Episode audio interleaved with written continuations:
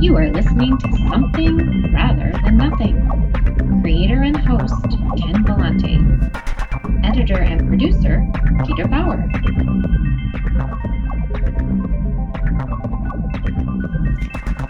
This is Ken Vellante with Something Rather Than Nothing podcast, and happy to welcome uh, Loren Rhoads. And uh, Loren uh, is is an author. Um, she's also served as an editor. Uh, she has written uh, The Dangerous Type, uh, which is a science fiction uh, book, Wish You Were Here Adventures in Cemetery Travel.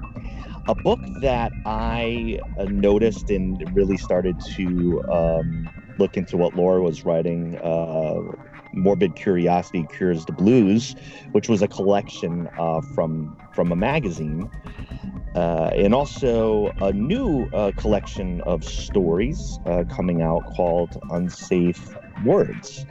Loren Rhoads wanted to welcome welcome you to the podcast. It's it's a pleasure to have you here. Thanks so much for having me. Absolutely, and and and obviously with the, some of those titles, um, there's a few things for us to to chat about. I I have a lot of uh, curiosity and have enjoyed uh, your writing and your explorations. But first of all, what were you like when you were younger? What were you like as a young human? Perennially curious, creating. What were you like?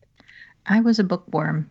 Um, my mom would drop me off at the library on Saturday mornings, and then she'd go to the grocery store, and I would just roam and pick things off the shelves at random and just read anything that caught my eye. And it kind of, oh, she she she encouraged that. She became a librarian while I was in high school, and then I had the pleasure of going to work with her and just you know going through all the shelves wherever library she was assigned and you know books were everything to me as a kid and and once i finally was able to leave the farm and get out into the world that curiosity has just fed me the rest of my life. So many questions.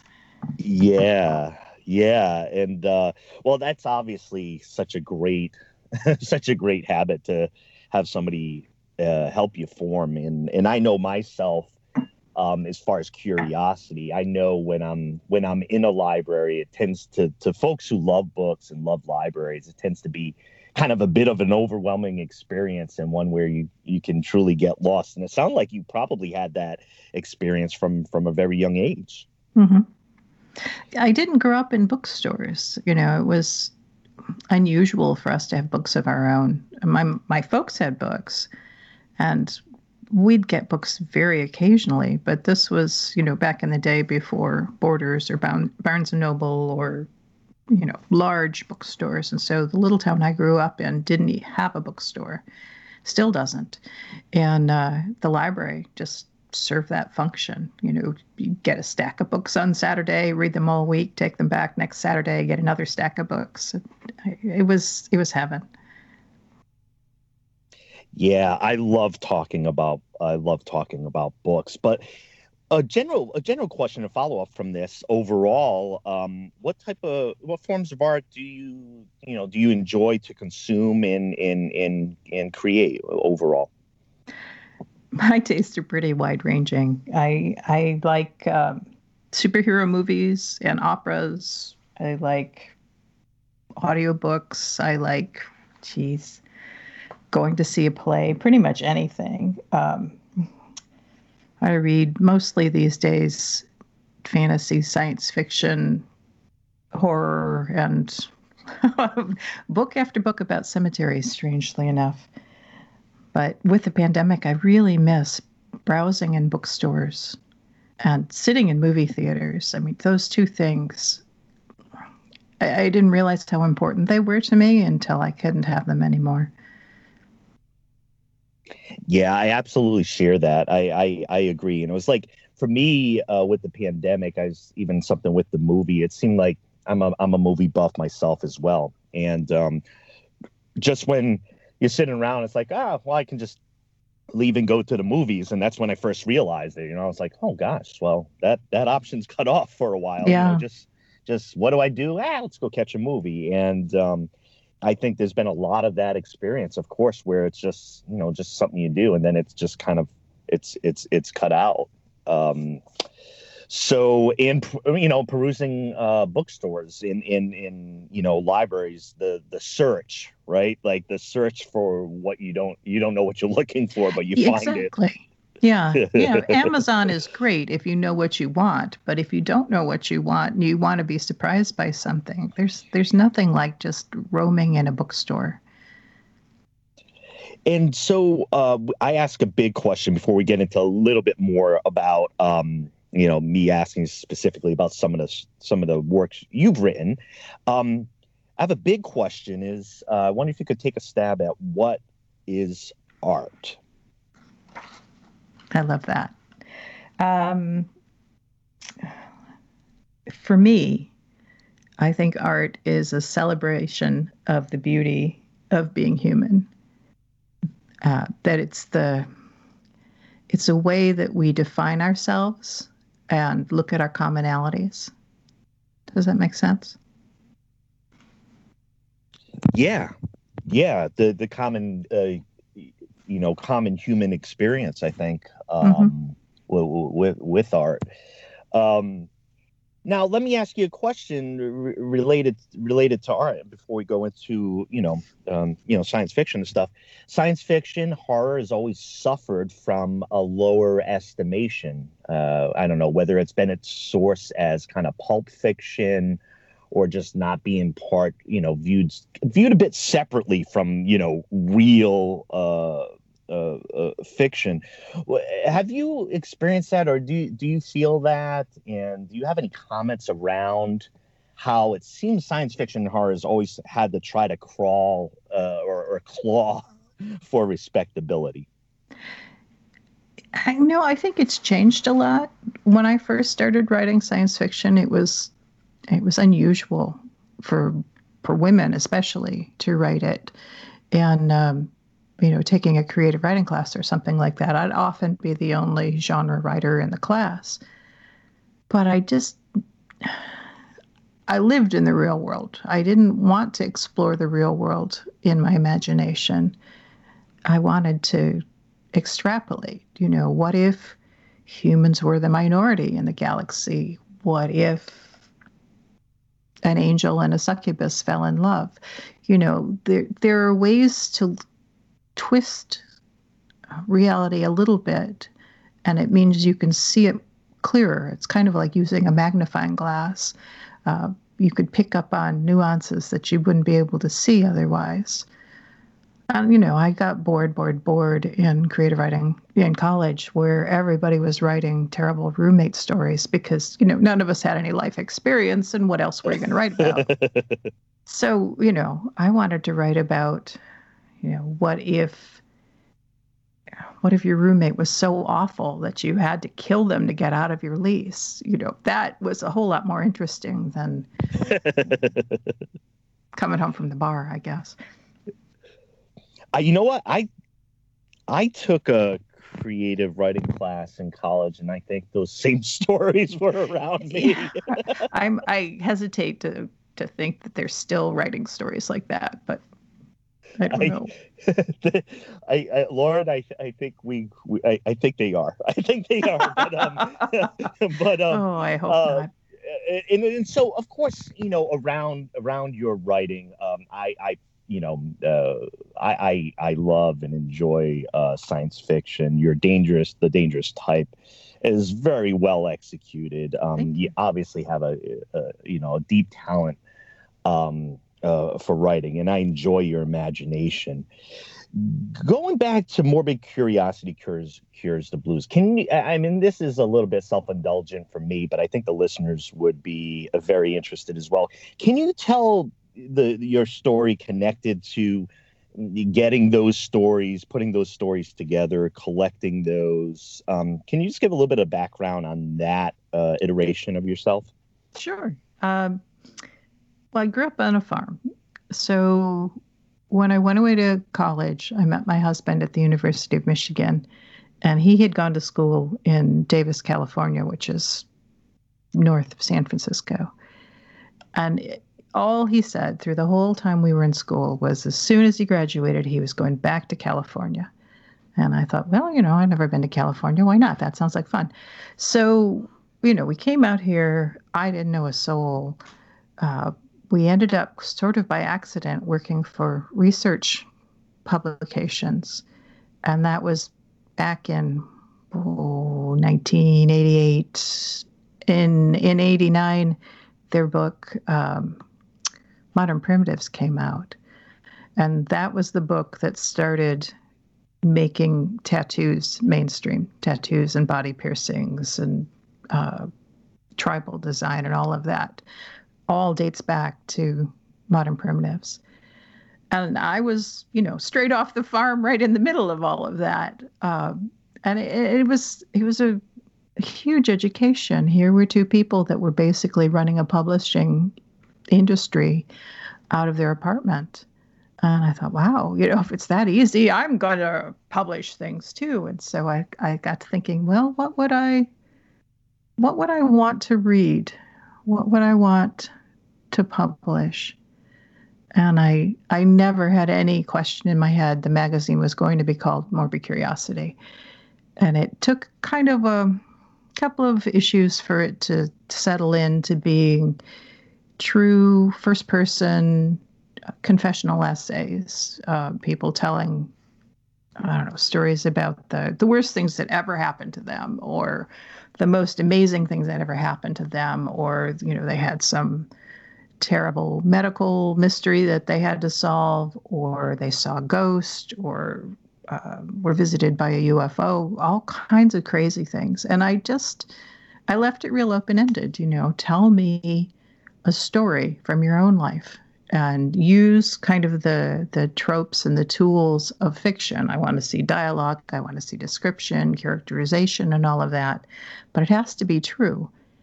And I just got the most amazing stories, the most incredible things, and and the she's the highlight of the whole experience for me was every May when the new issue came out, I would get the local contributors together, and we'd do like an afternoon afternoon long uh, event where they get up and read their stories in front of an audience.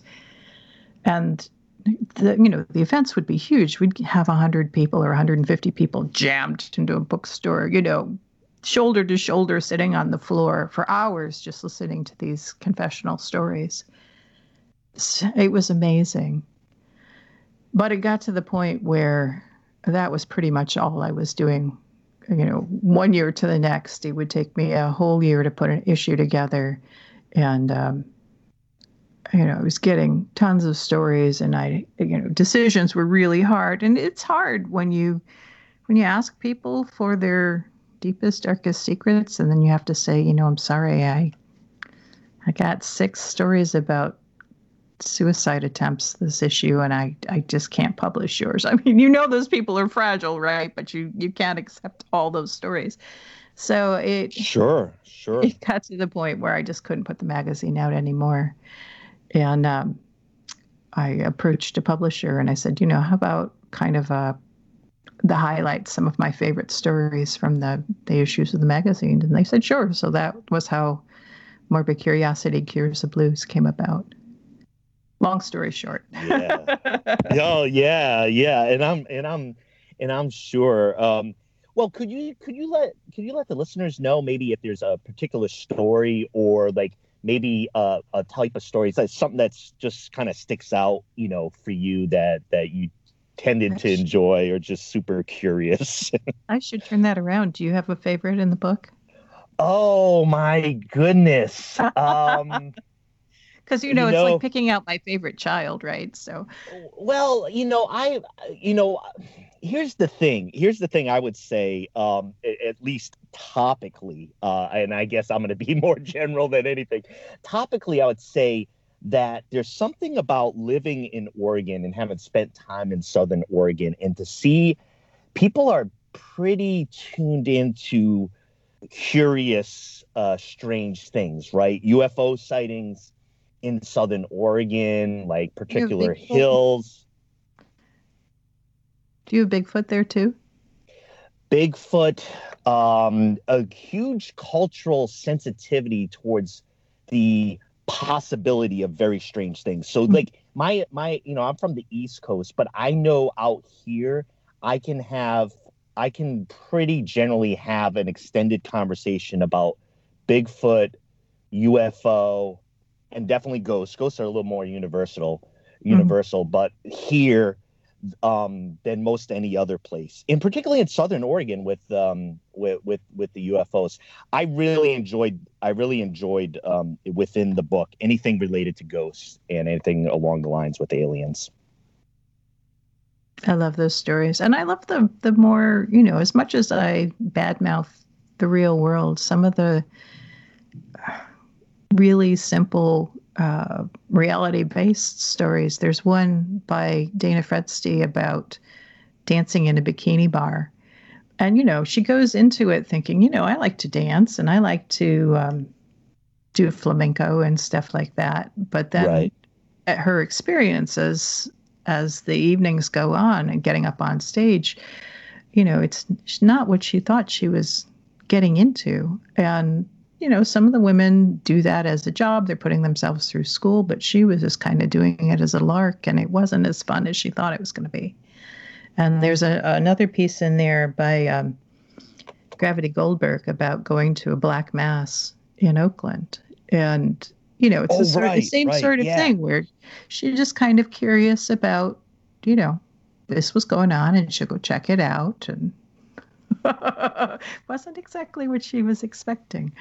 Ex- exactly. Hey, um, so let me before before we get before before we move on a tiny bit. Um, so tell me, and I've been curious about this ever since I saw the the the book title. Like the title of what you were doing drew me in. So the title is extremely successful, right? So I look at it and said, I've always had a deep curiosity, morbid curiosity around uh, around these stories. So I was I was an easy target for you know for that work. Excellent. But but what do you think? What do you think as far as the the psychology that you point into it, like the the satisfaction or the feeling better or dropping into dark, strange stories and how that can be helpful. I mean, you must have some thoughts about that. I, I was wondering because for me, it, it was intuitive, the title, right? And I don't Mhm. think it'd be intuitive for everybody that morbid curiosity, you know, cures the blues or helps you along. What what are your thoughts just on the title itself and what reading stories like that does for the reader? I think there's a lot to be said for catharsis, right? And for Schadenfreude. you know, Yeah. that that, you know, these terrible things happened to these people and they survived. You know that going in, right? Because it's a first person story. But wow, are you glad that has not happened to you in your life? You know, as bad as things have been, at least you didn't end up dancing in a bikini bar, right? Um, uh, and it was it was something I saw over and over again when we were doing the events. Is uh, there's a story in the book that was in one of the early issues about assisting a friend's suicide. The friend was dying of AIDS, and you know there there was not going to be any cure. There was no way out of the situation. But the the men that were involved in nursing him at the end you know kept finding things funny kept finding these these black humor situations and when the author read that piece live for the first time you know the audience was super uncomfortable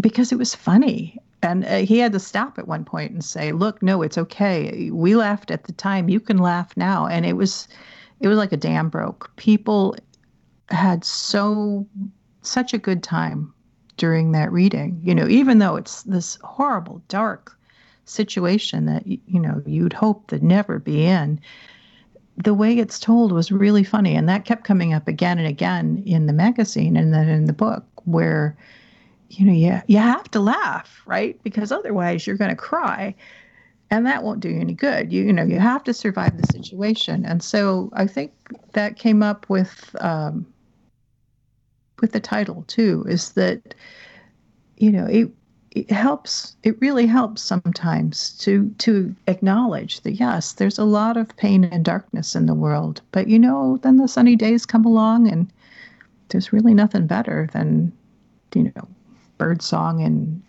smelling the flowers and you know looking at the blue sky.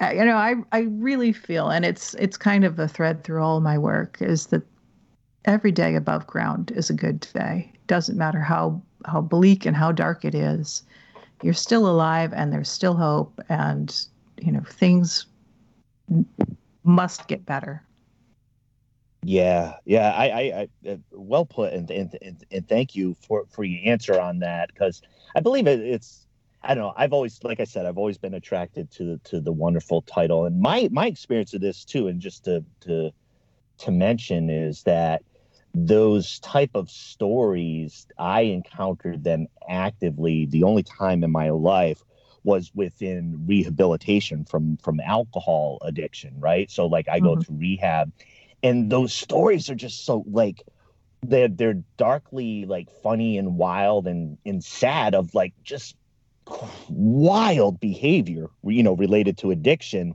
And then like you know you know the the person who's telling the story starts laughing because it's so crazy the situation. Everybody starts laughing and gosh we all felt better. Yeah. Yeah. Well you know at that point you've survived. It's been horrific but you're on the other side of it. And you know there's there's a, a real power to being able to tell your story. I don't think that's encouraged enough you know to just be completely honest and and tell your truth you know because that's the way that we we see each other right that's the way we recognize ourselves and somebody else by hearing what's happened to them I, I, I appreciate your comments there. It's actually been uh, something I've been really, really deeply interested about, like the level of honesty and what you share uh, in writing and the level of courage um, that that really takes. So um, this is is very timely conversation uh, for me. Another piece I wanted to ask you about, uh, Loren, is um, I had a guest, Alan C. Uh, Allison C. Meyer, uh, who does some cemetery tours. I love and, her work. And, oh my gosh, she is just so wonderful. Thank you. Yeah, it's great to have now having both of you on here. But um, so she does uh, she does that. She um, I encountered an article that she had written about Egon Schiele, the uh, Austrian painter, who had an unfinished painting and him and his family had died during the pandemic like 100 years ago. Uh, she had pu- you know she had published this article i think it was like last fall and i happened upon it obviously given our current situation and uh, had her on. And she does a lot of you know uh, cemetery travel and tours. And i prior to reading like some of her stuff and reading some of your things it was like if I I've been down in you know Savannah and graveyards down there and just looking around, wondering what I'm doing. And if you walk around in a cemetery and you, you don't know that it's okay to do, it, it, it, can you tell us? Can you tell us about your work there and what type of you know like history that people encounter and uh, your interest in cemetery travel. Uh, could you oh. speak to that? Oh my goodness, how long have you got? well, right, yeah, sure, yeah. Um, Go ahead. Uh, well, I I started in cemeteries by accident. You know, blundered into it pretty much the way I run my entire life. But um, when my husband and I went to England the first time, we we didn't intend to go to England at all. We were on our way to Spain and uh, the first Gulf War was kind of unfurling as that happened. And so, you know, security was really tight getting into the San Francisco airport. And by the time we got on the first plane, we'd missed the connection to the second plane. So we landed in New York and, you know, had no idea how we were going to get to Spain. And the woman said, Oh, there's a plane going to England. You could catch a plane to Spain from there, run. So we ran through the airport, got jumped on this plane, and uh, they didn't have any seats for us, so they put us in first class. The only time in my life I've flown first class, it was free. Yay! And, uh, Good for you. Good story. I- yeah, and by the time we um, were flying across the ocean, the U.S. started to bomb Baghdad. So we landed in England. We didn't have any British money or guidebooks or place to stay, any plans.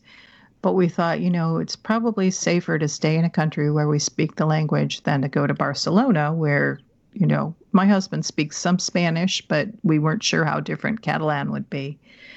So, okay, well, we'll just stay in England. And, you know, I've been reading about England my whole life. Fine, we can find things to do. But um, one day we were in the bookstore in Victoria Station, and there was a collection of photographs, just this luminous, luminous black and white book of photos of Highgate Cemetery.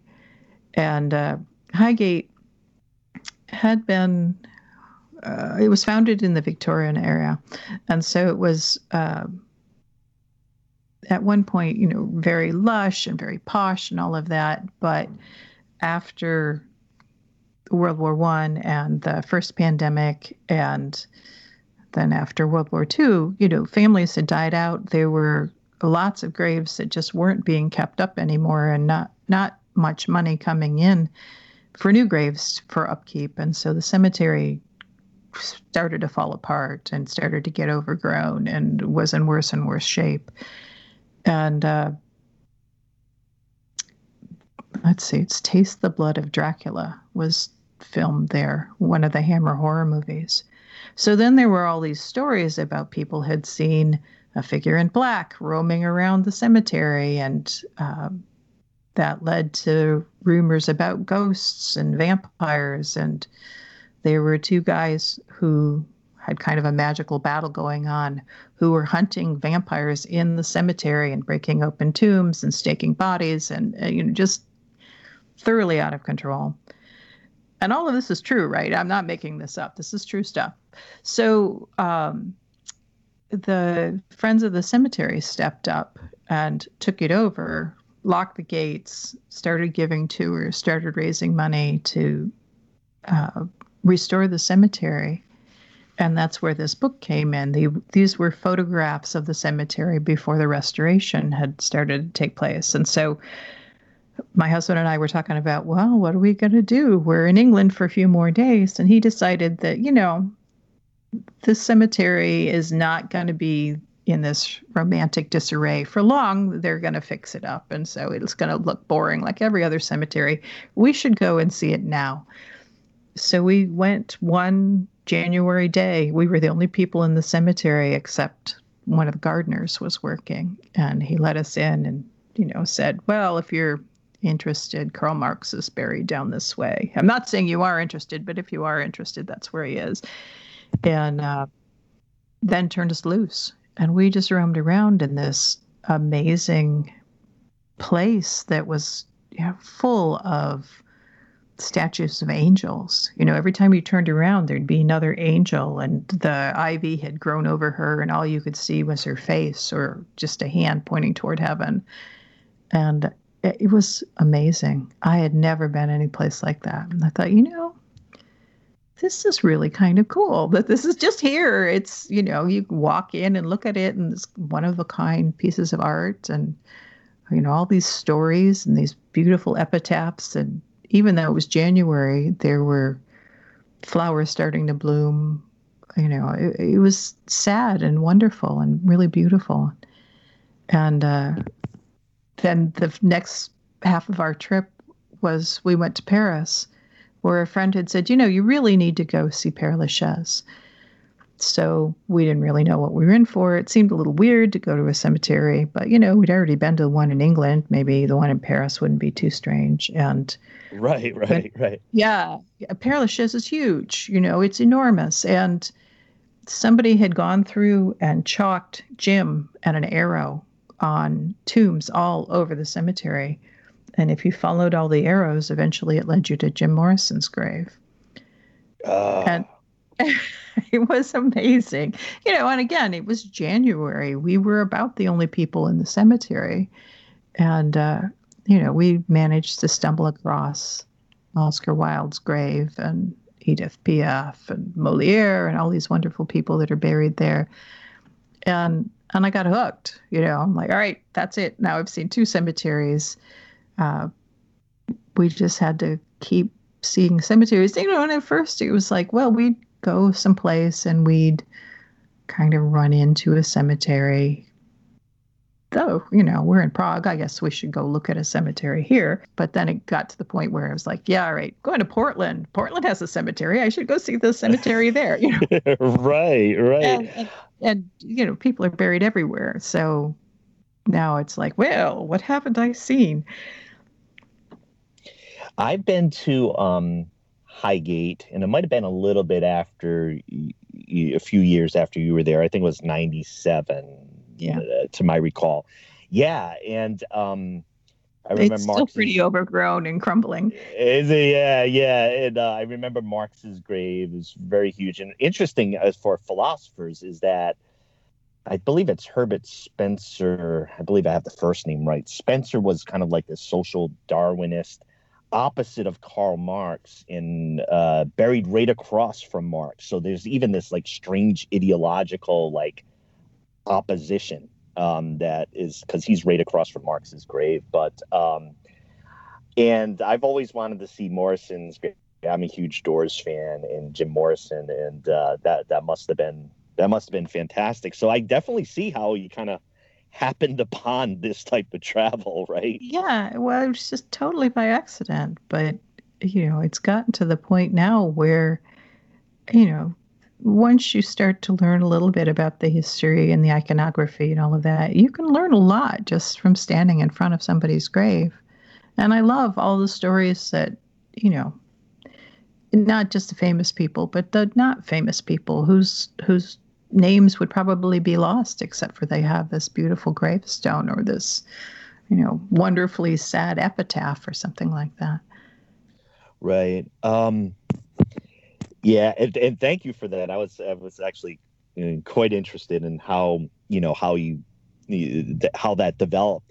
And in talking to you i i, I realized that uh, even though I haven't formalized that type of travel where I've gone, you know, I've been to Prague Cemetery mm-hmm. and the Jewish cemetery in, in Highgate and have found myself strolling along when I've been in in other areas. So, um, you know, and I've, I've, I've picked up a particular fascination and habit of walking over the last few months since um, uh, since the pa- pandemic. I've just walked a lot and, mm-hmm. and finding myself, you know, more available to be running into into places. Um, right now uh, a question kind of connected to you know the work that you do as an artist and things that you create do you have any thoughts on you know the role of art um, now you know amongst amongst the pandemic uh, just as far as you know what what what is what is the the role? I mean is it more to distract? Is it more to delve some of the social uh, issues that we have? Is art's role generally the same, but you kind of have to consider different questions. Do you have some general thoughts about, you know, the role of art right now in our times, you know, August 2020, uh, with uh, within a pandemic? Do you have any thoughts about that? I I think it's art's role is pretty much the same always. You know, just to remind us that beauty is fleeting and therefore it's important to appreciate it when you come across it. Um, to underline the importance of honesty, to to encourage us to love. I mean, I, I really do think that uh, it's easy to like let yourself be overwhelmed by just the you know the daily day uh, worrying about work and worrying about rent and worrying about food and you know it fills the days and makes them pass, but I don't think that's what's important. You know, what's important is the way the sunlight comes in through a prism or the smell of the breeze when it blows off the ocean or listening to the birds sing first thing in the morning. You know, what's important is eternal and all this bullshit about daily stuff, you know, cleaning the kitchen and doing the laundry and all of that is not important. That's that's it's too easy to waste our time on those things. And I, when it's done well, I think art makes us stop and catch our breath and you know feel alive. And and I think that's more necessary than ever in the midst of all the lockdown and the pandemic. I mean, I've been locked in my house. Yesterday was 180 days. And my kid has a chronic illness, and so we have to be really careful not to expose her to anything. And so I, have seen one friend in the last six months. I saw him on the street corner because I bought a painting from him for my husband for his birthday. And, you know, it was wonderful to have a conversation with somebody, sure, even though sure. all I could see were his eyes above his mask. But, you know, we couldn't hug each other or you know, it really put in perspective what is important and when the world goes back to normal or as normal as it ever goes back to, you know, it's going to be really crucial to to hug people and to tell them how important they are to you. I I definitely I definitely uh, know that, and um, you know I, I appreciate your comments there. It's it's something I think that a lot of a lot of people are feeling to some you know some level and some degree everybody's ex- experiencing is is experiencing that so during that during this time i, I wanted just to kind of geek out a tiny bit here on you know you get a new collection coming now called Un- unsafe words. Um, I, uh, I i i love uh, science fiction and horror. I adore ursula le guin. I love Octavia Butler, probably above everybody else because it's kind of science fiction and horror and pretty darn brilliant to me. Those are the things I love. She's amazing. But, yeah, yeah. Um, and uh, yeah, I, I'd happy to hear any comments you have uh, on you know any science fiction authors that you know influence you. But um, could could you chat a little bit about uh, your your your collection that's coming out, and maybe a little bit about science fiction and horror and what sure. it means to you? Yeah. Um, yeah. Well, the the collection is it's 15 short stories. They vary from straight up horror to some of them are are not they don't have any genre elements in in them at all. Um, they're just about real life and how real life can be horrific sometimes. Um, and there's some science fiction, there's a fairy tale, there's a couple of fantasy stories. So it's a little bit of everything. Um, one of the the people I, I asked for a blurb described it as a kaleidoscope, which I thought was a really beautiful image that, you know, you turn it and one way you're looking at skulls and then you turn it a little bit more and they're actually flowers. And, you know, the, I think the stories comment on each other uh, just because they're from such different traditions, right? The tradition of science fiction and the tradition of horror. But to me, it's all it's like a pond where you skate from one side to another. They're all interlinked, and, and the genres aren't as separate as people would like them to be. I think, um, not just in my work, but in in the real world.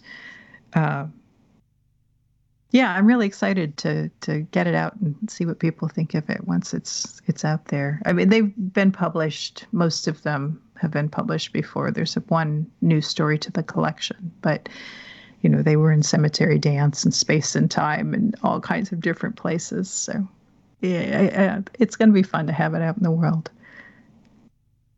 And yeah. in terms of science fiction, I don't know. Have you read um, Ancillary Mercy? Ann Leckie's. It was the first I have trilogy. not. I have not.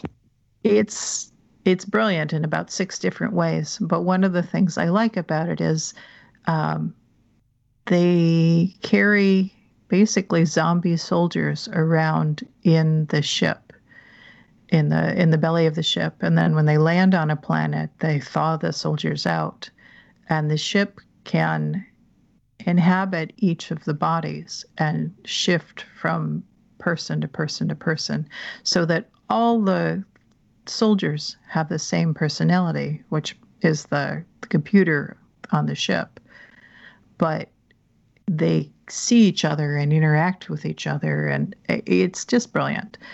And you know, and and horror too, at a certain level, that these are basically dead people with no consciousness of their own that are being inhabited by this computer and you know so it, it is science fiction but it's still pretty horrific. And, and i just love that. I i love to find books like that that you know it it looks like space opera but it's really dark underneath. And uh, you know i'm i'm a big star wars nerd but to me one of the beauties of star wars is that that universe is really dark. There's slavery and you know soldiers that are stolen from their families as children, both as you know Jedi and as stormtroopers, and raised up in an ideology that they never have an opportunity to question, and you know, that's pretty grim. But you know, then there are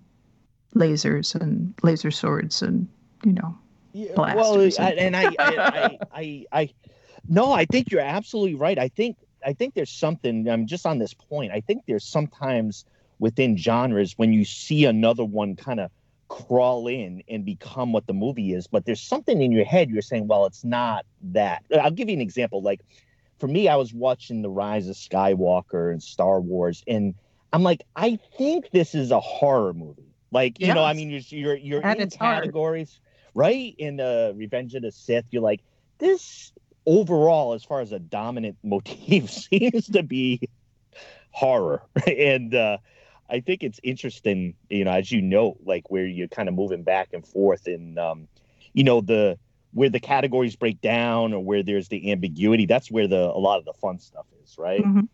Yeah, exactly.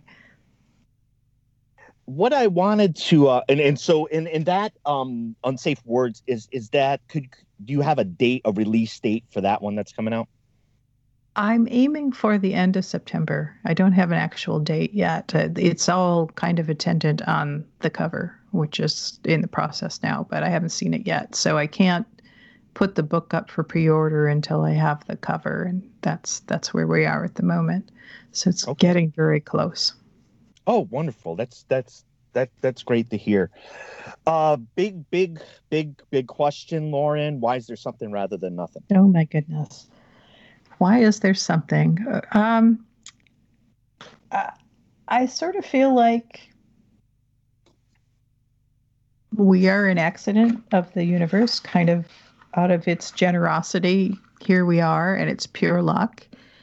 And that gift is what makes everything wonderful and perfect. You know, the fact that we're alive is amazing.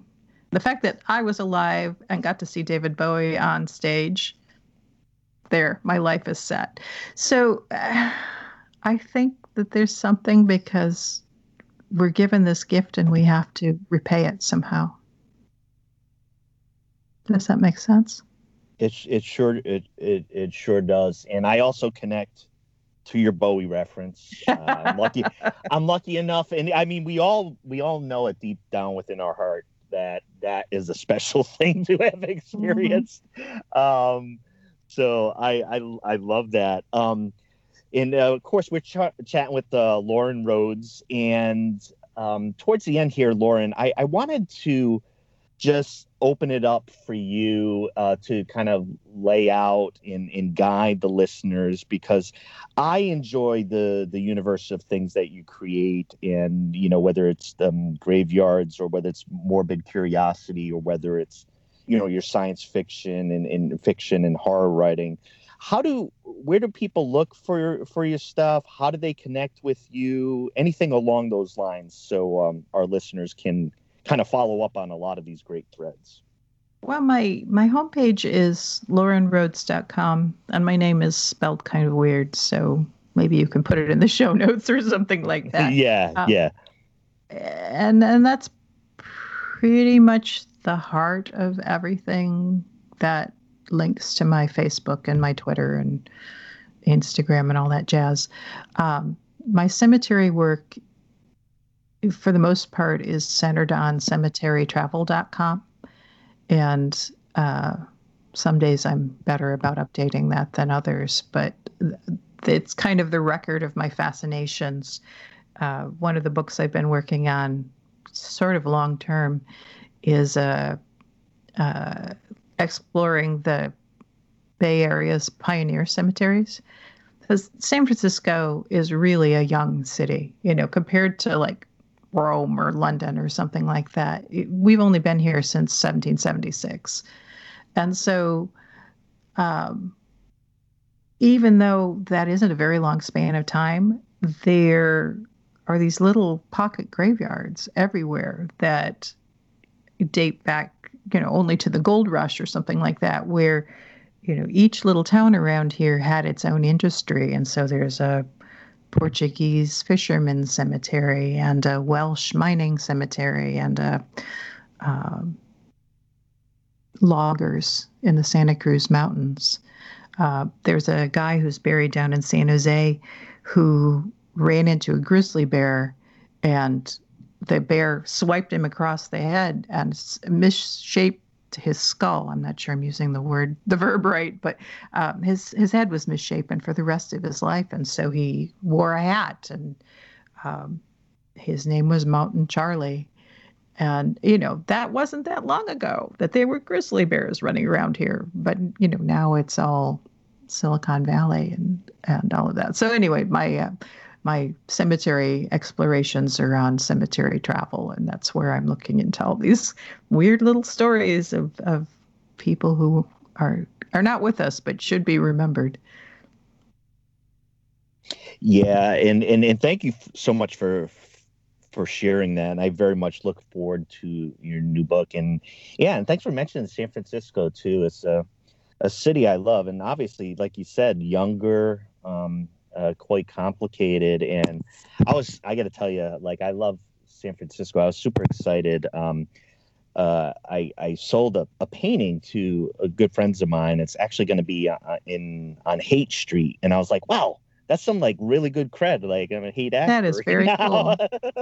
so I was excited, and I always, you know, having some friends down there, and, and you bringing it up, it, it's nice to connect. And I, I love how you described like, you know, the wild aspects of San Francisco because people think about modern wild, right? But I think you point to, you know, those crazy stories of being on the bay, of the exploration, of the kind of tough jobs, tough, dangerous yeah. jobs. And, you know, that kind of like labor, you know, I'm a labor union guy. I've worked for a labor union, but like the history of work in that area, it's a very vibrant uh, area, transforming rapidly as, you know, well, and as, and now transforming again. It's it it will be interesting to see, you know, what survives the pandemic. And you know if rents drop and artists come back it, this could be a whole different place in another year or two.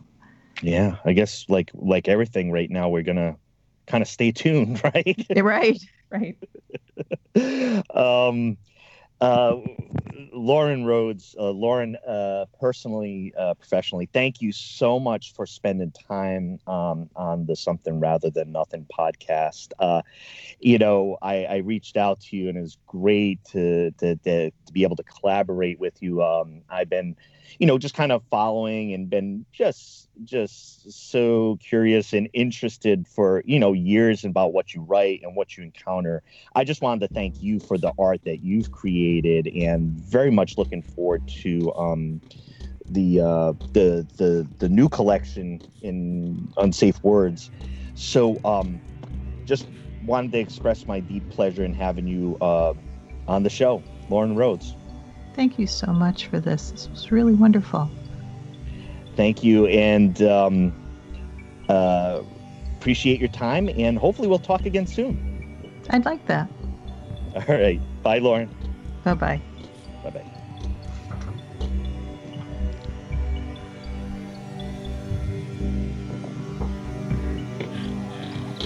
You are listening to Something Rather Than Nothing